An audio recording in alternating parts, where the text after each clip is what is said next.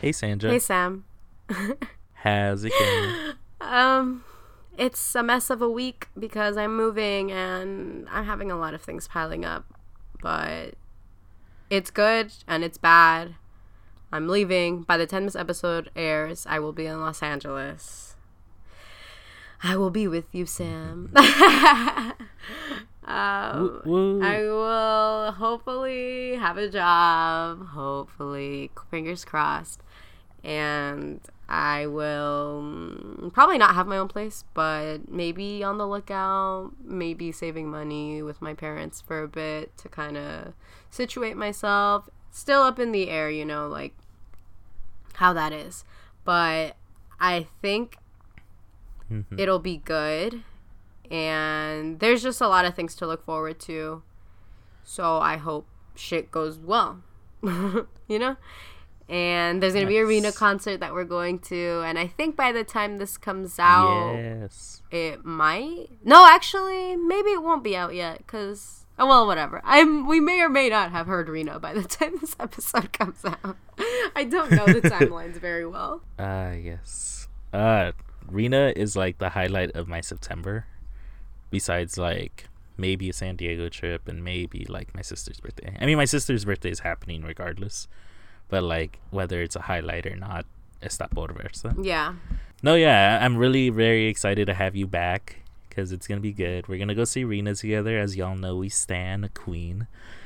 Also, just like the fact that you're gonna be back, I know you like LA, you like being around here, but I also know it's gonna be a stressful time readjusting to everything, being back at home for more than a weekend versus like, you know, every day for a bit. So it's just it's just gonna take a little bit of adjusting, but I'm happy and excited for you to come back just because you know you're a good presence to have around because you're just a good person, Sandra. You're a good person. and Maybe. I'm just petty. yeah, I, I'm doing okay. You know, I mean, you're a Libra. It's like it's a given. no, but I'm doing okay. I'm happy that it's fall. I'm happy to be like going back to like just doing work and just chilling. You know, I feel like after coming back from the Bay Area, I felt really like rejuvenated and then I had my friends here this last weekend, so it was like an affirming time all around and now I'm like ready to like get shit done cuz it's that time. It's been that time. And so yeah, I'm doing really well right now. Virgo season. And I'm super excited for this episode that we're about to Yeah, Virgo. Virgo did that. And we're also having like a bunch of eclipses right now, so like if y'all have been having a really like interesting time thinking a lot about things in your life, it's probably because of everything happening one in your life and two in the planets no yeah like i'm very excited for this interview because um in the spirit of the international pod that we are we have another international episode for y'all. So in this one i was able to interview melissa vida who lives in belgium and has a newsletter the central american curator centam curator.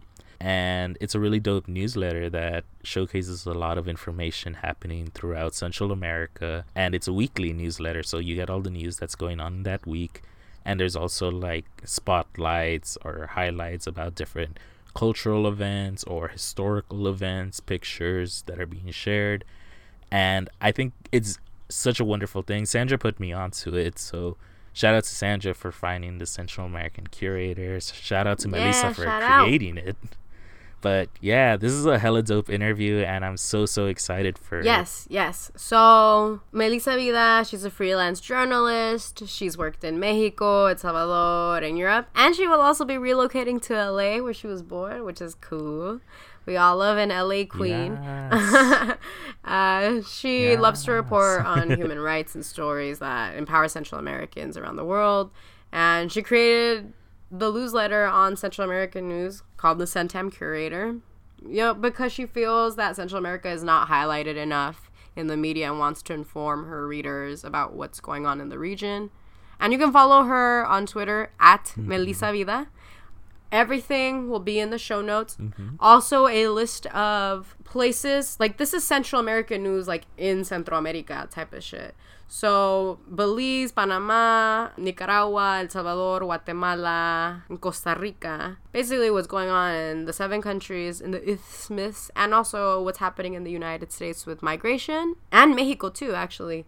Like, mm-hmm. basically, anything that is related to Central Americanness in that region she like adds to the newsletter and she has featured us before once which is shout out to you for like featuring us in your newsletter Yeah. Um, and yeah and a list of the recommended recommended news sites that she follows that she thinks is like really good journalism from central america central america will be in the show notes and mm-hmm. also newsletters are the shit. I really enjoy newsletters which is why i put you onto them sam. Like i'm subscribed to at least like eight. Yeah. i kind of have like an unhealthy obsession with them. I'm, there's one that i really like from CityLab. Streets blog la a. Lot of transportation and infrastructure ones mm-hmm. because i'm like a transportation and infrastructure nerd.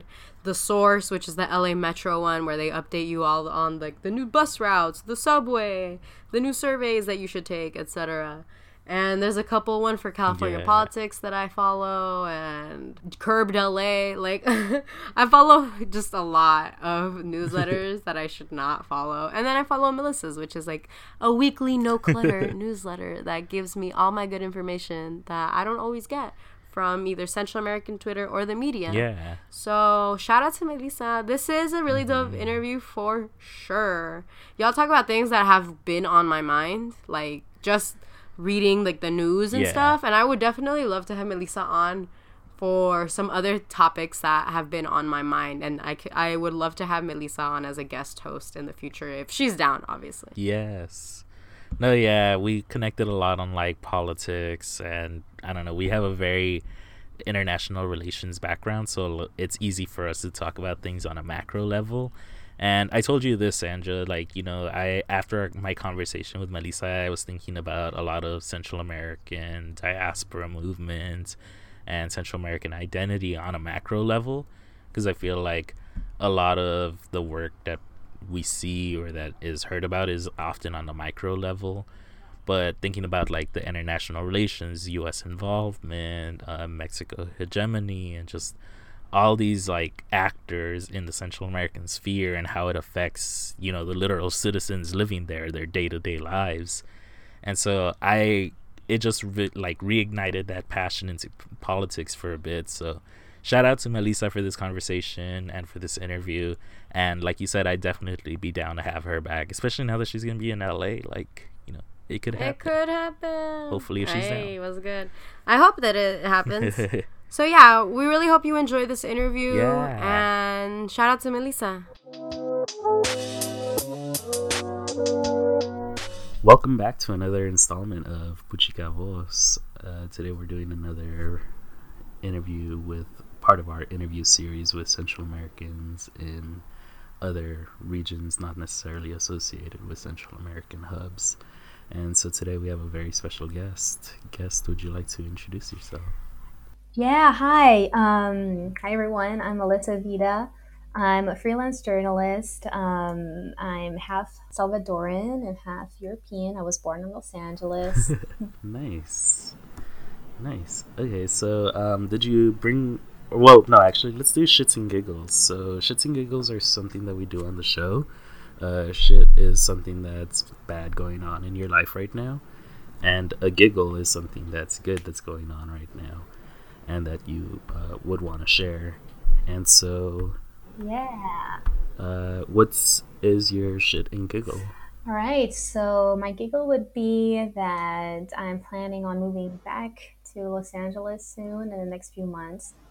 Um, so, uh, that is a huge, huge, huge thing for me. Um, and I, I can't wait to be back in LA. I mean, I left when I was seven, and I have a, a lot of family there. Uh, I've been going back every every year, you know, and but no, this is a big move. It's something I think I've been dreaming about since I was seven. so um, yeah. yeah, the second one, hmm, what would it be? I don't know. I've had a pretty pretty chill week. There must be something wrong. um, I mean, sometimes you just have a good week, which is something we can celebrate too. yeah. I guess, yeah. Well, you know, um, oh yeah. Um, I think I think I think everything's good now. Something will probably come up later, but yeah. nice. Okay, so uh, for me, my shit, as I was telling you right now, I'm coming down with a cold, so that's kind of unfortunate. It's kind of setting things up. But it's the weekend for now, so I'm just to take this weekend to rest and make sure that I'm good. I knew that it was time. I hadn't gotten sick all year, so this like, is your time. it's, it's your time. yeah, and I was like, I'll be okay. It's just you know, it's a week. It's a whole process. I get it, but I'll be okay. And so I'm just looking at it like that, like just get through it. Yeah, that's what happened to me last week, and I just I saw it as a blessing and a curse. I mean, the curse was that I, I felt mm-hmm. like I mm-hmm. could get nothing done, and the blessing was like, yeah, I get to sleep in, stay in bed with a good excuse. Yeah, it's like you actually make the time for yourself again. Yeah, it's a reminder of the body. Okay, so did you bring a song for us this week? I did, and I forgot the artist um, of uh, of the song. You know, I, I ha- that happens a lot with songs, especially the songs that I like the most for some reason, um, where I'm still not really following mm-hmm. um, the artist, and I just fall in love with one song and then listen to it, listen to it, listen to it, and I just like kind of to have that mystery about sometimes even about its lyrics mm-hmm. or about the artist, and get to know kind of their music in a very slow fashion. So. No, yeah, I feel you on that. I think a lot of the times music is just meant to be this whole like sensation. So everything you're listening to is just meant to evoke a feeling, and if you can do that, sometimes it doesn't even have to be in a language you yeah. understand. It's just a song that you really, really like. Yeah, definitely. So yeah, no, the song I wanted to bring is Agüita y Coco from Simon Grossman. His name does not sound good in English, I just realized. Agüita y Coco. Let's go ahead and check this All out. All right. Y el papagayo vuela más alto si poco a poco lo va soltando. Así que tranquila mi vida, esto nunca se va a caer. Cuando las luces estén apagadas, una velita no cuesta nada. Tus ojos me alumbran la vida, me alumbran el corazón. Agüita coco pa'l que la quiera, juguito de mango si no hay de pera, y unos besitos pa' yo curar el corazón. Dosis de amor para las peleas, unos ojitos pa' que tú ves que con los ojos cerrados escucha mejor mi canción. All right, cool, nice. I really like that song. I like the whole duality to the the singers and just how they come in for the ending of the song, and it just like has this whole like moment mm-hmm. to it how did you hear this song? Uh, I wish I had a cool story about this, but I think it was just Spotify who, who, who knows me. I mean, I first heard it, I fell in love with it, and it was the beginning of the summer. I put it on my summer playlist. Yeah, no, the song evokes, you know, as a as a citizen and as a journalist, we're mm-hmm. confronted to a lot of bad news out there. Mm-hmm. You know, with me, sometimes on the field, I talk to people, you know, and I hear their struggles and I try to understand some kinds. I mean, all the apparent evil in the world and reading the news every day mm-hmm. can be mm-hmm. hard. And it's actually something I didn't like doing before becoming becoming a journalist. I was I was a bit fearful of, of the news, and I'm like, no, I have to embrace yeah. this. You know, I have to I have to know what's going on to be able to to, to be informed and. No, yeah, that actually like ties in to like the the question that I had for you because um, I was going through some of your work on June 14, you wrote an article for Global Voices on on the situation going on in Nicaragua, and so how there's like all these journalists that are being oppressed and silenced yeah. by the Ortega administration. Yeah. And so I want to ask you, you know, like you already spoke about it a little bit.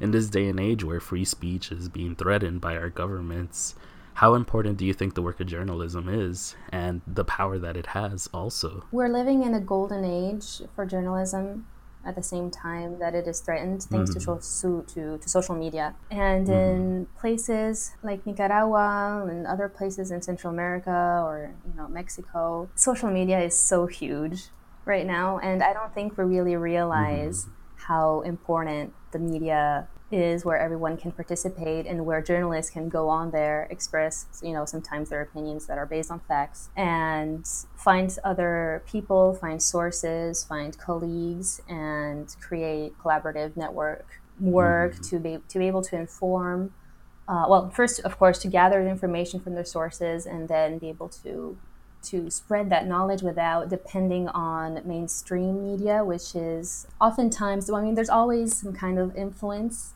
in mainstream media, but it's true that in, in countries where, where the institutions are, are vulnerable, like Nicaragua, I mean, I've been reading, I've been reading some mainstream Nicaraguan news lately.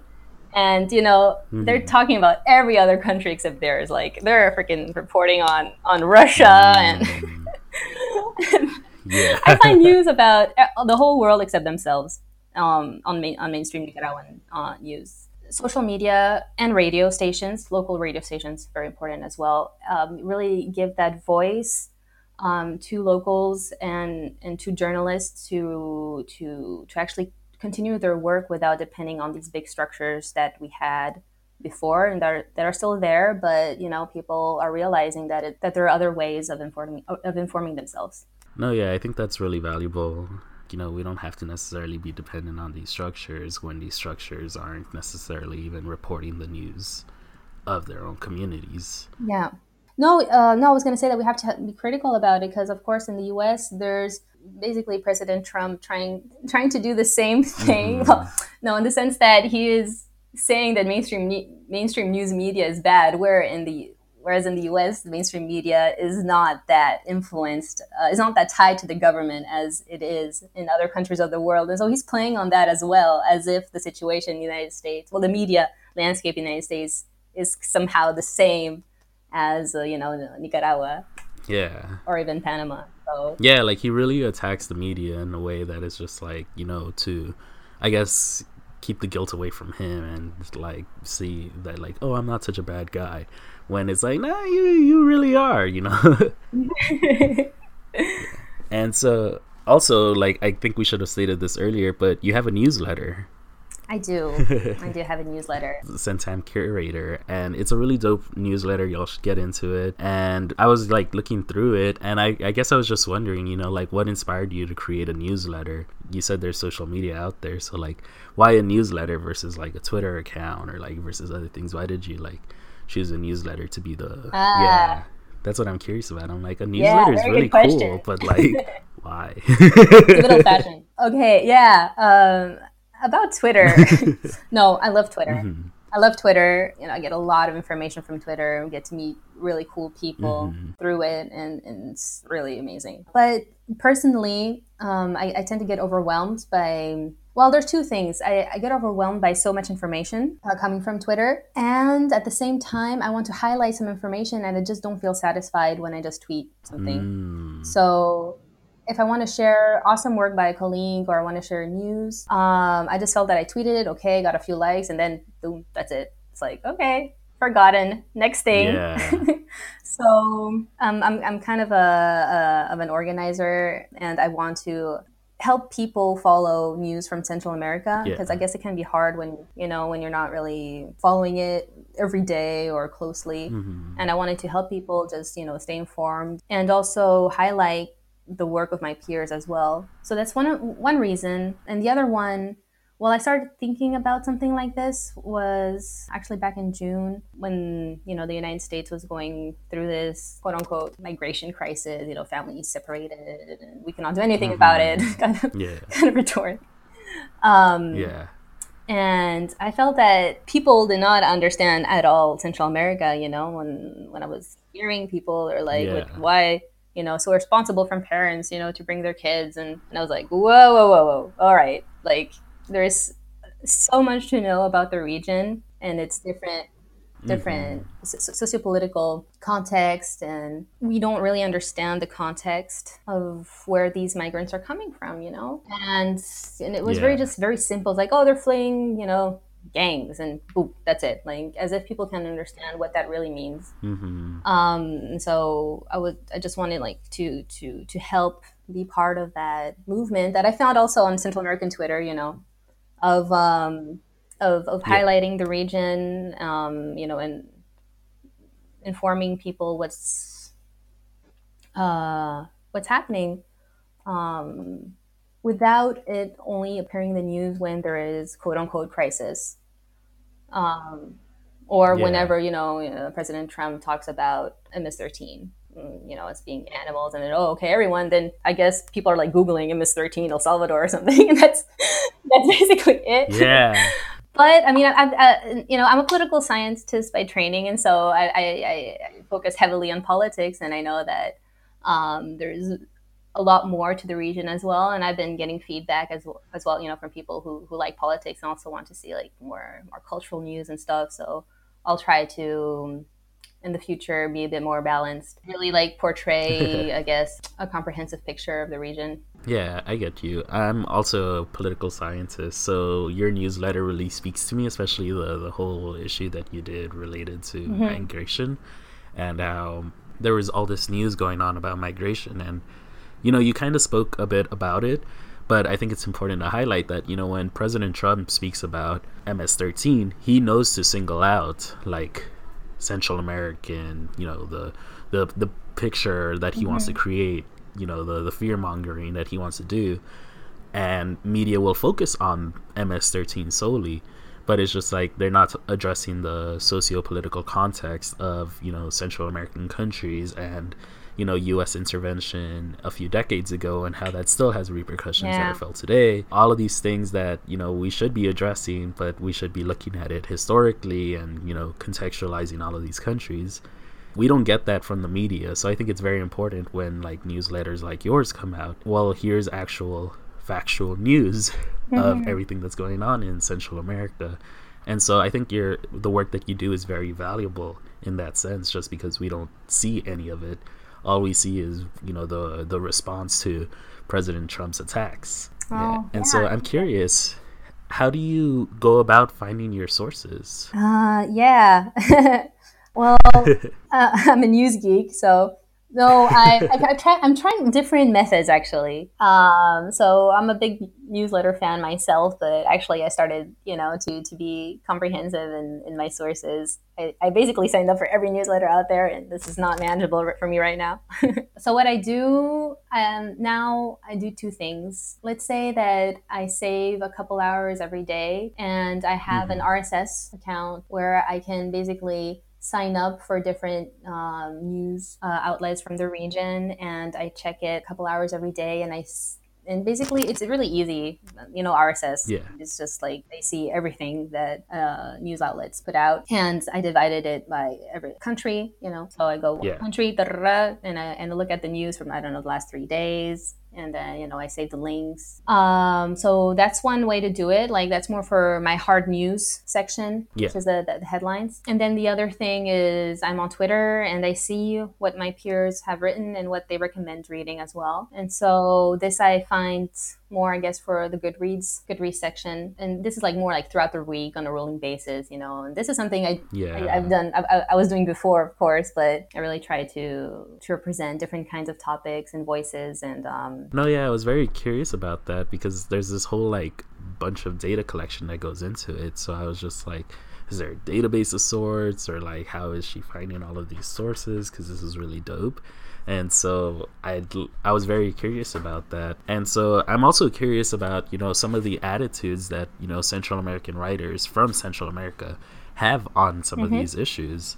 So in your latest newsletter, there, uh, I believe it was Costa Rica that's gonna start looking at like femicide and like the increasing rates of like gender-based violence in Costa Rica. Yeah. And so I was yeah. curious if you've noticed any kind of like attitudes that some writers have about these topics that are very, you know, sensitive to some folks? Huh. Well, femicide, I think Oh, this is a big topic. Yeah. Well, to be honest, it's true that the opinions uh, I read and follow are more on the progressive side. Yeah. I don't know of really. Maybe if I turn on the TV, like Costa Rican TV, I would see more conservative opinions, and I would I would love to to get to know. I mean, to get to know that, so I can you know understand that better. But or else in written news media, it's usually more progressive, and so yeah, I mean, people are. Uh, applauding these kinds of measures. Uh, on the other hand, femicides is really closely linked to controlling women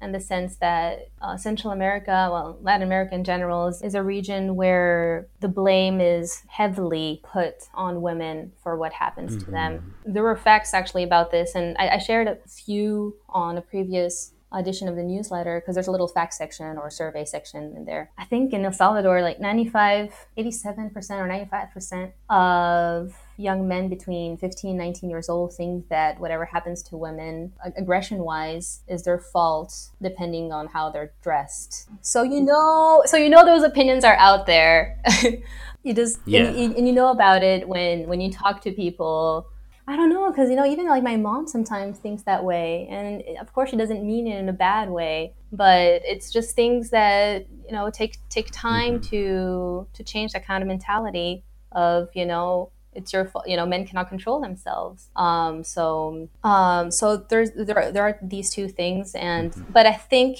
i really do think um, that uh, policy wise it's a good signal that these policies are being put in place for the population to maybe themselves the part of the population that thinks these macho thoughts make them maybe perhaps think otherwise. Yeah. like okay you know there's these programs maybe it's not normal that there are these sexual aggressions against women even though the, the, the girl was drinking on, on a beach alone you know? That kind of like anyone should be able to do that type of thing regardless of their gender. And I don't know. I think it's like very interesting that like it becomes a normalized culture, and I think a lot of that has to do with you know the media that is being shown. So that's why I was very curious on like how prevalent are like these machista or patriarchal ideas in the things that you're reading because I feel like you're reading more things mm-hmm. about Central America than you know your average person. So how often do you see that little like maybe not overt attitudes but like implicit attitudes. Because i mean this is this is breaking news for costa rica and like other countries. So like i'm very curious about you know there's op-eds or like huh, i need to find them. just... and, and yeah no yeah, so, yeah usually usually this kind of stuff i would find it on like i don't know the the local fox news or something. But mm. um um and i don't really yeah. I haven't found them or haven't watched them. I mean tying into that do you think you find it does do you find it difficult to find to, like oh, articles oh yeah. topics that may that be considered is... taboo or like that may be that like very undercover? yeah you know to really follow central american news you actually should read news from every country because I find news on Nicaragua from you know yeah. Honduras, you know news on Honduras from El Salvador, and they're all kind of like pointing yeah. fingers at each other, and I cannot, I, I, I, swear, I cannot find yeah. the relevant news from their own uh, media. So that is really funny well, funny, you know what I mean. So there's that, and of course, you know, to save time, I do this research mainly on on what I can find on my RSS feeds. So there are more mainstream or at least big uh, names out there. Yeah. Like there are some independent media that have that RSS app, so I can access them through through this method. There are others I cannot, so I do go on independent news websites from time to time to check out what they're doing. Uh, from Honduras, you know, Contra Contra Corrientes. Yeah, that one. There's another one. Like there are a few out there in Central America that are really good, and it's for like uh, analytical and, and, investigative journalism. Of course, they're covering different aspects, you know, corruption um, that you cannot really find or very briefly on on mainstream media, and also the work of NGOs. And I want I do want to include them them a little bit more. Uh, local associations, for example, uh, last yeah. week, human and land rights defender in El Salvador was murdered. We don't know if the causes of her murder are directly linked to her work as an activist and as a woman per se yeah. makes you more vulnerable in these in these spaces i did not find anything on on mainstream media about this you know el salvador boasts that it has like the best uh, journalism in, in central america but this time i was I was I was disappointed. Mm-hmm. So yeah. and this is the kind of news that I find on Twitter, thanks to social media. So go closing that loop. So thankfully, you know, can find this information retweeted, yeah. you know, by uh, by by colleagues and by uh, and by associations on the ground that are reporting this and is not picked up by, by, by national media. Yeah, I'm actually reading about that right now. It was Dina Puente from Ahuachapan. She was murdered by firearms. So like there should be a total investigation about this. You know, there should be you know the Policía Nacional uh, Civil should be like looking into this, and then it, it, should be leading to some kind of news outlet. You know, there should be talk about this, especially when she was such a like, you know, outspoken like activist and organizer.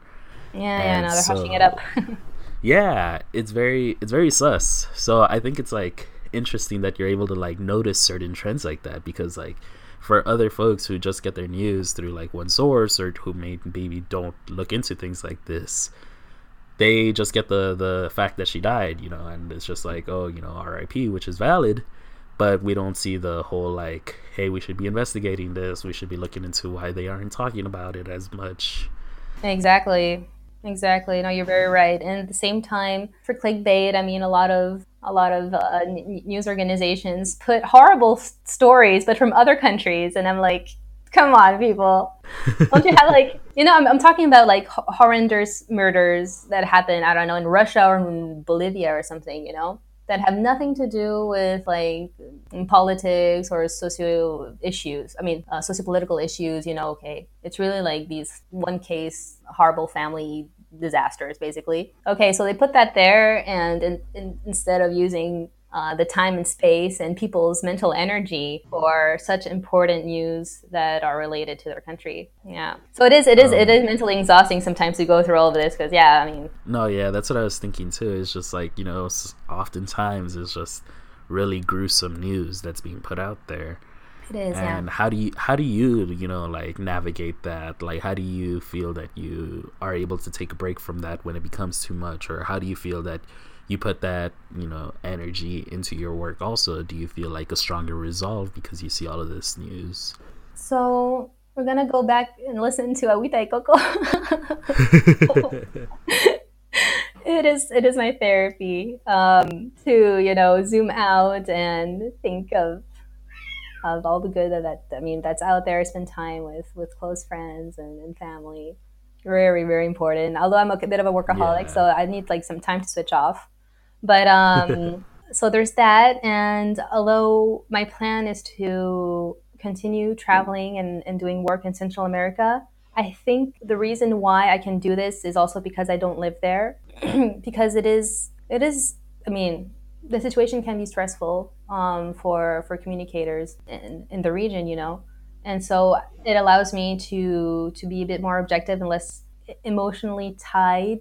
Although I, I am, I mean, I try not to be too emotionally tied to these news, but if I I don't know. I remember I was kind of like, you know, I was in El Salvador earlier this year and I was following mm-hmm. the news every day. And, you know, when you hear about all these murders and you know happening i was like oh, okay oh i was there yesterday and you know someone they found someone this morning like a dead body okay yeah. mm-hmm. um, so it can, it can take a toll on your emotional and psychological health reading about all this and yeah. then you become you know a little bit paranoid um, and it, it, i think it can it, it can at least for me hinder my my work and my intellectual cap- capabilities let's say. And so i would love mm, to yeah I, I, want to continue working with the region and, and, go back but i just really need that mental space to clear things up and take a step back and analyze it. Yeah i feel that and i think you do that through your work also because it's just you know you're putting other information out there you know you are you're being very impartial about your work that you do like so you talk about like the good and the bad going on in these countries and about like hopeful aspirations for these countries also so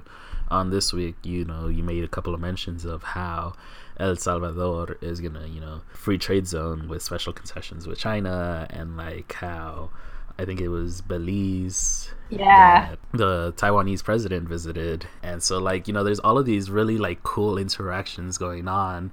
I don't know if you did much of international relations in poli sci. Yeah, I But I am very, very intrigued. Yeah, cool. Okay, so I'm just like, whew.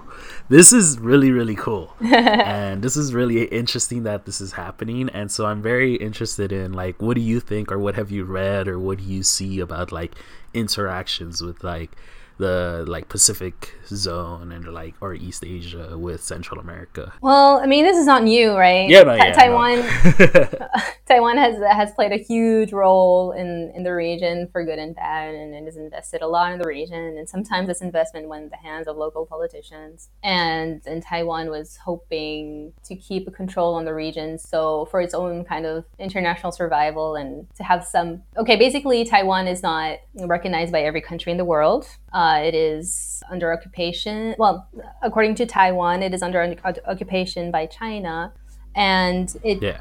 it wants international support in recognizing it as its own country with so- sovereignty and, and everything that, that ensues. And so it's been Yeah. playing a huge diplomatic role uh, on the region for, for years now, investing in projects. I mean, when you go to, okay, so I've traveled more to Salvador than, than to other countries, so I'm sorry, like I talk more about, about this country in particular. But you know, when you, when you're in San Salvador and you see like official buildings, you know, they have the huge stamp of you know this building was uh, built with support of Taiwan and all that. We're like, okay, Oh. wow, okay, so yeah, they're really invested in these countries, which may sound a bit a bit strange actually to someone who just like finds out about this. Doesn't know much. Yeah. And so this was like they've been giving the support kind of in exchange of the of Central American countries, the diplomatic support. Um, the thing Yeah. is, China. Well, the China we all know of, like Hong Kong, Hong Kong, China, Mm-hmm. Beijing. They have more money.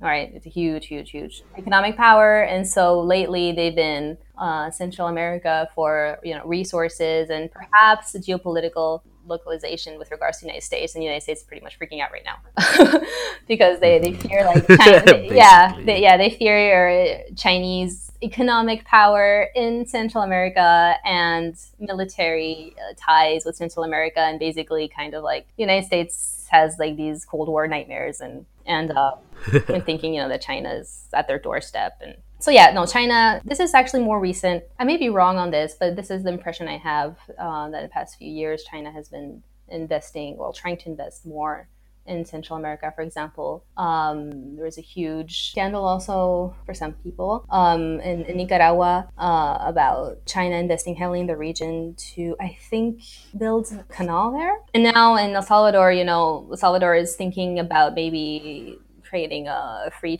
trade zone that would be ex- kind of um, exclusive for Chinese companies and giving them it would basically almost be Chinese soil in El Salvador. So this is this poses a lot of questions about international intervention in the country and how much power you want to give to a huge economic power like China. And okay, I get it. I mean, you want to like diverse your your business partners, but you know, not be only so reliant on the United States, for example. But does it mean giving that up to to China? So I think there's all this debate going on right now in the in the region. Yeah, it's like who do we recognize? How far do we give them their this power? And just there's a lot of like nuance to it all that you know it, it's really daunting to look at just because it's so interesting, but at the same time, it's like you know these are all regions that are kind of dependent on each other, and their relations could really change depending on who is investing and who is being recognized. And so I don't know. And there also there's also not much of this in the in in, in the news. Yeah, You know, China really plays the in the dark. So, um, and I mean, it's not only Central America. I mean, you know, they're they're investing heavily in basically every country of this global South. You know, starting with Africa Yeah. and you know South America. And now they're finding out about Central America and. And you know our countries are particularly vulnerable to international intervention. Yeah. Okay, so um, going back to your newsletter a bit, where do you see the newsletter going in the future, or what are your hopes for it? Or what do you want to see it become? You know like where do you see yourself taking it? Or just you know what what do you see for it? So there are two things here. First is really I just very boringly want to continue what I do and hopefully touch more people um, so they see value in following what's happening in the region. You know, the first step is is to be is just to inform yourself about the region. If you care about its people, if you care about its migrants, if you care about just you know the global south, maybe you know, having like more uh, international point of view. So important to to to stay informed because i think then you are empowered to do a lot of other things depending on your interests you know maybe you know cultural maybe political uh, maybe on more on the activist side or you know just caring. Maybe you know you have family there and just you know caring for what's happening in, in, in the region and just you know calling calling your family there. I don't know. There's just so many ways we, we can yeah. be we can be active. So there's that really like engaging with the readers and and, and growing that platform. Um, there's another part of me who, who gets a bit wild and you know and starts like thinking of oh my god you know this can become like a, a media or of course. You know or a newsletter. Yeah well news outlet have a some, have some kind of news and central yeah. american news outlet. Because there are news outlets out there that are focused on the whole region, but it's usually for business. And there's nothing political or, or cultural in what they're reporting on. And as we mentioned earlier, it may be interesting to see, may be good for the whole region to know actually first of all what's happening in their country because as we said before like yeah, other reports from, to, from, other countries like do better reporting and report yeah stuff yeah exactly and i feel like I think you know Central Americans, you know, can can join forces um, in order to. I'm not thinking of you know like going back and you know having the big Central American country and whatnot, but you know seeing across the border a bit and yeah and, and, and continuing that to grow that Central American identity because I think that once more people are around a common goal, even though that goal is to you know just to inform yourself, uh, you know, as a first step, can change yeah. things. No, yeah. Um, I think that staying informed is a very important part of you know just starting the process. And so I think one of the big parts of, you know, being able to get involved is the availability of Central American stories or narratives or works being put out there. And so one trend that I've noticed with all of this, you know, migration crisis going on or like border crisis really in the United States is that there has been this like you know huge awakening of sorts of like you know large media outlets saying okay well we got to focus on central american stories now.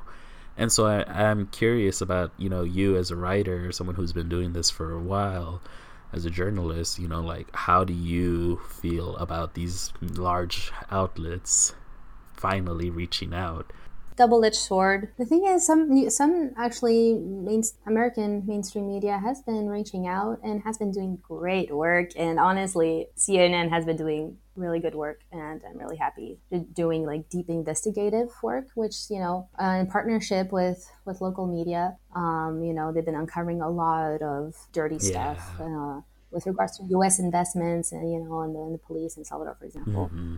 Um, so that's really good. Other teams have been sending people to to Central America. I do think I do think it's good, and but you know, as a, as as I usually say, um, we only hear about it during the crisis, and you know, it's it's new, so they are going to focus on it when there is an emotional turmoil. But you know, they do it because people in the United States have shown interest in it. Mm. So if people show interest in it in the streets, on social media, it's like, hey, you know, what's what's happening here? Where are these people coming from? And da da da da da da. And in growing that interest, then news uh, agencies uh, do that work, and so it comes from a demand point of view as well. So yeah, citizens have kind of a say in what in what news outlets offer especially mainstream media ones, you know, who really depend on, well, every media depends on the clicks, but they're like the whole business model depends on, on clicks and, and, and ratings on TV. Yeah, I'm also a citizen. So, you know, as citizens, we do have a role to play in what stories we want to see. I, I wish they would partner up more, maybe with with local news organizations, because you know, and not come there and then like so like, hey, so I don't know, could go to Honduras and like, oh, so what's the problem here? Yeah. like out of the blue. No, no, no. Like do your research and Know and uh, talking to. and partner with partner with local journalists and please please please give credit to local journalists you know they're they're doing such hard work yeah. um, and you know their lives are on the front line many times um, in Central America, and so I feel like foreign journalists arrive and they kind of they do good work, but they take all the glory and all the prizes as well. Am I getting off topic here? No, no, I don't no. know. I think but- it's very interesting just because like increasing interest in all of these narratives and stories, but it's like who is the one sharing this and who is the one being celebrated for it and who should we be celebrating for it? Who is actually putting their life Exactly. out there and risking persecution or in some cases kidnap and torturing, you know? It's just exactly. who is willing to do that? yeah. We never hear about the fixer. So fixer are people, journalists usually on the ground who help uh, foreign journalists get their story out. And I worked a bit as a fixer actually in El Salvador, and it was bittersweet, you know, because I did a lot. Yeah. I did a lot of work, and it was really well paid, like crazy uh, for the region. I mean, I could pay like Mhm. for a whole rent for Wow. uh, for what for one day of work, which was pretty crazy. But no, you know, no credit, and I can only imagine how it is for for local journalists who are there doing the work every day, and then you know a big a big name pops up, and and they don't see their name mentioned in in, in the paper, and you know there's no official relationship going on. So I think that's really something uh, American news media who want to focus Yeah, more on the region should be considering or cognizant of when they go in. No, yeah, that's definitely true. Moving a bit back to the Central American Twitter topic that we talked about a bit. What are some of your favorite conversations that have come out of Central Mm-hmm. American Twitter and how do you use those conversations as you mentioned to like frame some of the topics in your newsletter or like that pique your interest and that you want other fe- folks to like go check out or hear about you know how does central american twitter influence either you know your google searches or your rss searches versus like the final product of your newsletter you know i'm curious about what nods you make to or references you make Yeah. to central american twitter Yeah, Central American Twitter is a huge, huge, huge thing. Um, it's really funny because I actually like started reporting on Central American Oh. Twitter, and now I'm really using like uh, on the platform. and, yeah. So yeah, a couple of things. Central American Twitter really more focuses on the diaspora of Central Americans in the United States. You know, whether it be first or second generation. Um, so the conversations are more Yeah. U.S. based, which I don't really focus too much, but are really important as well to have. I think they're complementary, especially with especially when with regards to decolonizing our way of thinking. I think that is a huge thing they're bringing onto the table. So yeah, that one is a big one actually. Um, it helped me like move forward also with my own thinking. You know, sharing. Okay, this is like the deep side, but you know, sharing uh, books, sharing academic research that's out there is so good, and I'm so proud of the community. Like you know, being all Yeah. smart. but that is very encouraging. So that I really love. Um, there's also yeah all the all the cultural topics as well. You know, and they're pretty more lighthearted and funny, and that's that's really cool too. There's another huge way Central American Twitter influenced me uh, with this newsletter is trying to be as comprehensive as possible with the, the countries that I cover. I have done reporting on uh, El Salvador, Honduras, and Nicaragua.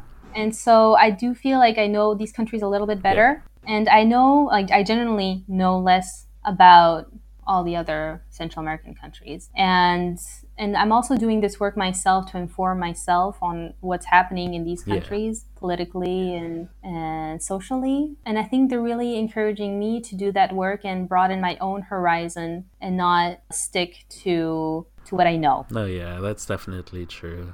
I feel like Central American Twitter has definitely helped me just gain a lot more exposure to, you know, sources of Central American news. And so just being able to like actually hear about things that are happening politically or culturally or like movements across the country that, you know, are historical. Just to see that is just amazing and I'm so happy that Central American Twitter provides that sort of space for both of us and also helps influence your work because it's just like I said, your work is very important, and for folks to actually get their news and know that there's news out there is a big deal. A lot of people just don't know because they they can't find sources, and so I think part of our role as like people in Central American Twitter is to make these sources as available as possible. Man, yeah, Central American Twitter has influenced so much actually in of real life projects in ways that I don't think we can comprehend. Because I, I didn't really realize this until I, I, I mean, it took a while to see where this inspiration for the newsletter came from. Yeah. And I think this online platform play, played a role in this. And, you know, but you don't realize it at first and I think it happens with a lot of projects that you know people out there are, are, are, doing, and I think that's really cool. Yeah, I feel you on that.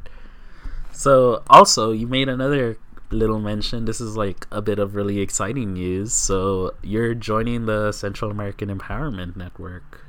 I am. Yep. Yep, yep, yep. Really excited about that. So that's like I, I was thinking about actually that, that platform as well, and I thought that was also inspired by these yeah. digital spaces.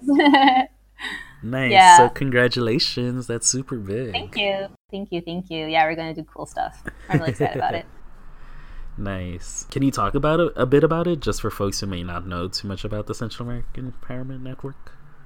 Sure, sure, sure. So uh, we're still in our uh, formation phase, but what we want to do, and it's probably going to take a like a huge, big, big direction from here, but it really got first inspired by you know just connecting people mm-hmm. connecting people digitally face to face for all kinds of projects you know creative projects business projects and really help encourage that central american those central american networks basically and so mm. you can mm-hmm. see like kind of like this evolving out of the digital space and other spaces and really like becoming cemented and in life, right? So like it's, it can be really like more permanent, I guess. So that's where we're starting with. It may it may take you know different different forms in the future. And so what we want to do now is you know really just work for the community, share relevant uh, events, uh, maybe perhaps organize events in the future, putting people in, in, in touch with with each other um, showcase. So this is going to be more like my job um, as, a, as an editor uh, for, for them. So that's that's what I'll be doing. Uh, showcase Central American talents, you know, and emerging writers, uh, maybe journalists uh, yeah. out there, uh, and other kinds of creative folks. So so that's going to be like my little part um, of a yeah, of a Central American Empowerment Network. So yeah, nice. And that's what's bringing you back to LA, right? A huh. lot of things are bringing no. you back. It's a lot of things. I'm not gonna get into that. LA is like that. LA will do that to people. yeah, no, I have a nephew there as well and family, Aww. and yeah. I want to be close to them. so there's also yeah, there's several several reasons out there, but yeah, I do want to be close. Yeah, I, do, I also do want to be close to you know uh, to Central American folks out there, associations, and see what's going on and what's cooking. So yeah. I'm really excited for that. So one thing that we didn't tell our listeners, but I think we should, is that there's a considerable time difference between us.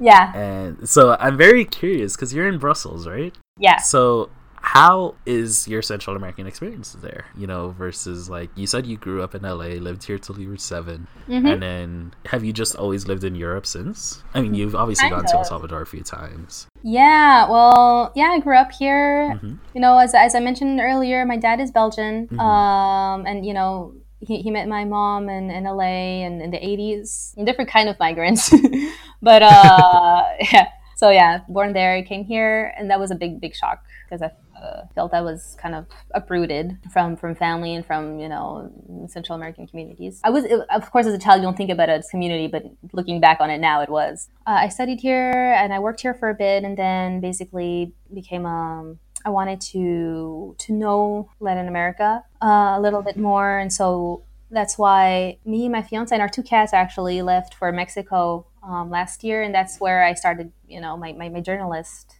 uh, career in Mexico, and then yeah. traveled to El Salvador, and all the four of us, and it was really really intense. But um, yeah, so uh, Central American experience in Brussels. Well, that should be telling the fact that I just like quit my job and just like went to Latin America. And just, like, basically, that trip we organized it like four months. It's like really crazy. this is funny. Growing up, there were I was only like I mean Latina anywhere. Like not even talking about Central American. I was like the only Latina.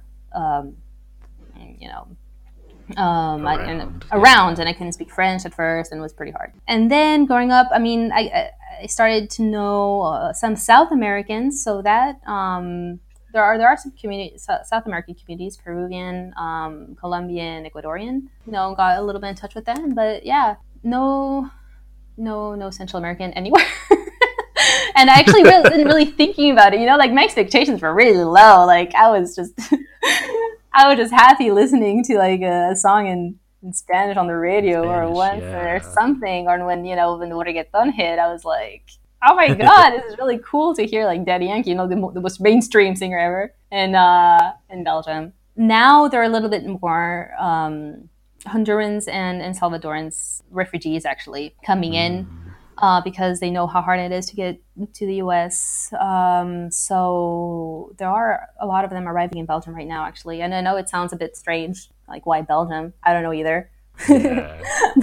That's very interesting. Yeah, actually. yeah. Check some figures. Um, they're actually the highest number of, of Central American refugees are right now uh, asking asylum in Spain. Okay, understandable. Italy and Belgium, third place. Oh wow. Yeah.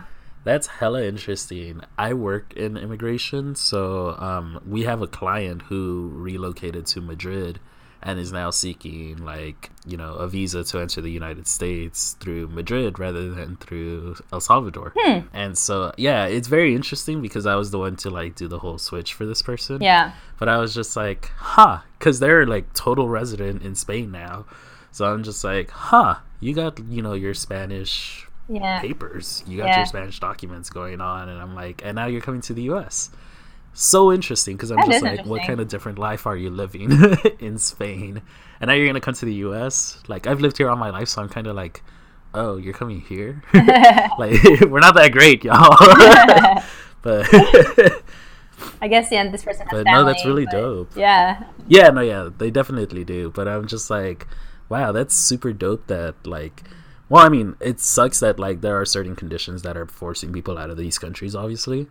But I think it's very interesting that far reaches of the world that most people don't necessarily associate with Central Americans yes. are having these communities grow. Yes. If you look at like deep in data, like statistical, boring government data, you yes. find Central Americans in Iceland, you know.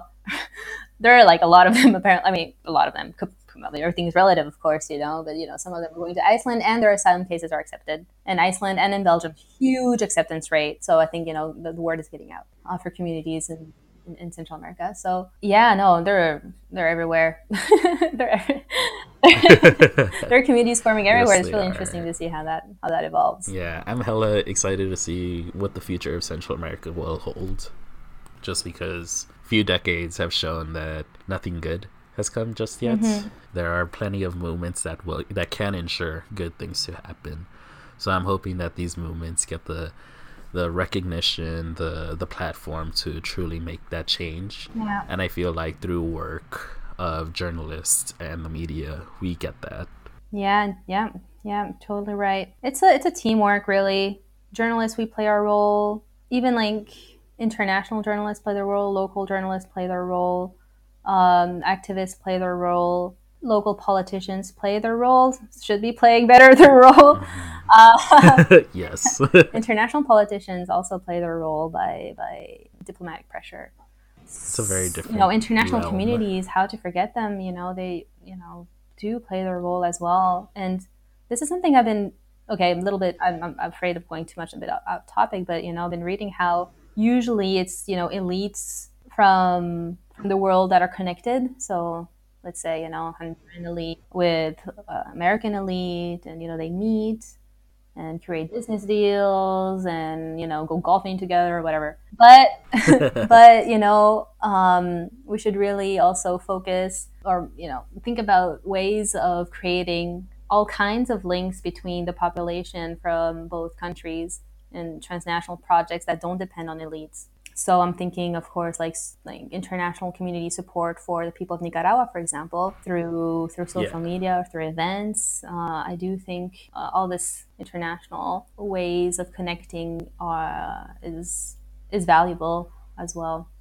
Okay, so I think that was all the questions that I had for you, Melissa. I was wondering if you had any questions for the podcast. Where do you see uh, go in the future? Well, right now, I feel that the the podcast is moving up in terms of folks we're bringing on. Like, I mean, shout out to you. You're in Belgium, and you were so willing to do this. So I'm just like, yo, sure. we've got someone from Belgium on the podcast. like that is huge in my opinion, and so I'm very excited to keep doing this where just like we meet really amazing individuals who do incredible work for the community and who are so down to take the time to talk about their work and what they want for the community and what they see of value in mm-hmm. the community. And so I think what I want the podcast to do more than anything is just to highlight these amazing individuals and to kind of become, you know, like another archive of sorts of just like amazing contemporaries that we've been around and just all the work that they do mm-hmm. and you know revisiting these people and like seeing how much they've grown from that moment that we've talked to them and like where their path has gone from that so that's what i want the podcast to become at least for me is just like a place to reflect of like holy shit this community is growing and they're so dope and they're they started out doing really amazing things and look at them now like they're doing yeah. even more. I feel very honored to be part of that group, though. Thank you. of course. Thank you so much for being willing. Like, I am still shook. I I just didn't expect to ever be an international pod like that. oh man, I never thought being in Belgium could be seen like a, no, it a positive thing. Is. It absolutely is. yeah. Okay, so when we wrap up episodes, we usually like to do a despedida, which is like a bendición of sorts. I usually do like a form of self care or like a tip of sorts. And so I was wondering if you had any kind of tip or like advice that you don't want to give people as a form of self care or just something that they could reflect on. Yeah, yeah, this is big. I know there's a lot of people out there that maybe, you know, don't want to follow the news. And I totally understand that. I used to have freaking anxiety attacks in the past when I was like a college student, and I was like, I just felt that I couldn't deal with it. But what I I would say, I guess, to the younger me and to other people out there is, you know, take care of yourself first and foremost in the morning. Don't open your Twitter. I know this sounds really like counter counterintuitive actually to what I was gonna say, but no, yeah. Don't open your Twitter first thing in the morning to read, you know, your president's tweets and and all the outrage that you can see out there. And you know it can be it can be um, emotionally uh, tiring first thing in the morning. Take care of yourself first. Get your cup get your cup of coffee pray meditate um, just you know go on that path continue on that path of you know loving yourself and taking care of yourself. And then in the moment is good. You know, you go on that Twitter, you go on those news outlets, you read everything, you see everything, and then when you're mentally awake and prepared for it, so you don't feel overwhelmed and it's like, no, okay, now is the time I do this. You get informed, and then, you know, if if if you're inspired by this, you, you continue your, your journey in different ways and using the information that you have. Yeah. No, yeah, I think that's very valuable on like I remember certain news days. Like oh yeah i remember that day very well. I remember when daca was like rescinded. I totally remember that day because one of the first things i did that morning mm-hmm. was check twitter. And it just you know ruined the rest of my day in terms of my mood you know? Like i just couldn't feel any like sense of i woke up this morning yeah. and i felt good. You know like there was no point in my day that i could look back on of like well, at least I took a nice shower today. Like, no, I can't even do that because before yeah. I showered, I was on Twitter. And, you know, like just all of these things were associated with like looking back on the news day.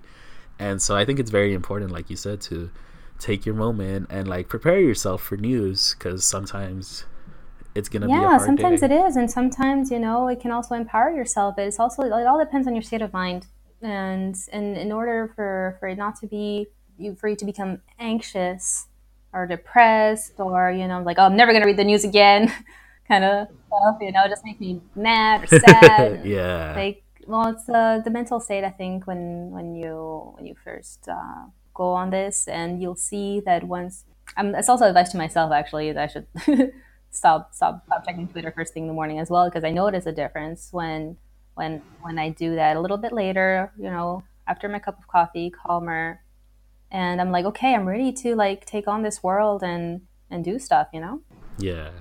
No, yeah, I think that's very valuable. And thank you so much for that. I feel like hopefully folks will be able to apply that to their lives a bit just because I I know that other folks feel that a lot of the time. Social media exhaustion mm-hmm. is it's very real.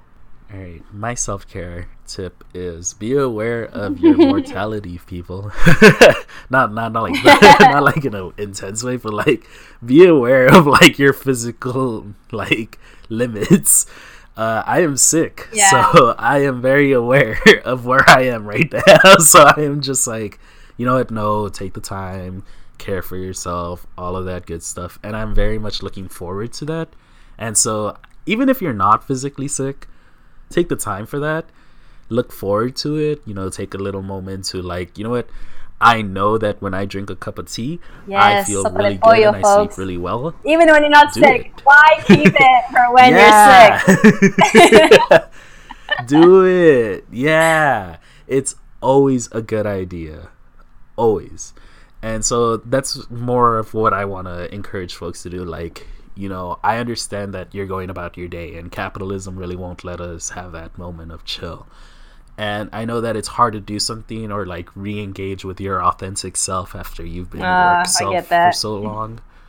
But try to like yeah try to find that moment of just you know what no this is my moment for myself. And what i really want to do right now is just you know drink some tea or like put on a, a face mask or put on a good movie put on a good album that i haven't listened to and just experience the the joy of like physical sensation in terms of like what you taste what you see what you smell what you hear.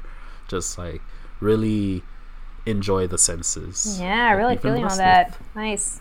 Good tip. now that i'm like i can't breathe i'm like ah, i Yeah, love the sense of smell yeah but no but thank you so much melissa i really enjoyed this interview and thank you again for taking Thank the time you, to talk thank you, to Sam. us. It was been great talking to you, and uh, I'm looking forward to connect with people. Yes. Um, is there any plugins you would like to do either for social media or your newsletter or any other works that you have? Um, there? yeah. So I think like the st- finding me or just talking to me, saying hi, is through Twitter. After your cup of coffee or tea in the morning. so it's just um, Melissa Vida uh, on Twitter. I think you can find me pretty easily. And yeah, looking forward to connecting with you guys, girls and folks. Yes. Thank you. Thank you. Thank you, Melissa. Ah, I really hope y'all enjoyed this episode. It was a pleasure having Melissa here with us. And yeah, hope y'all stay safe and enjoy the rest of your days or nights or whatever it is, wherever you are.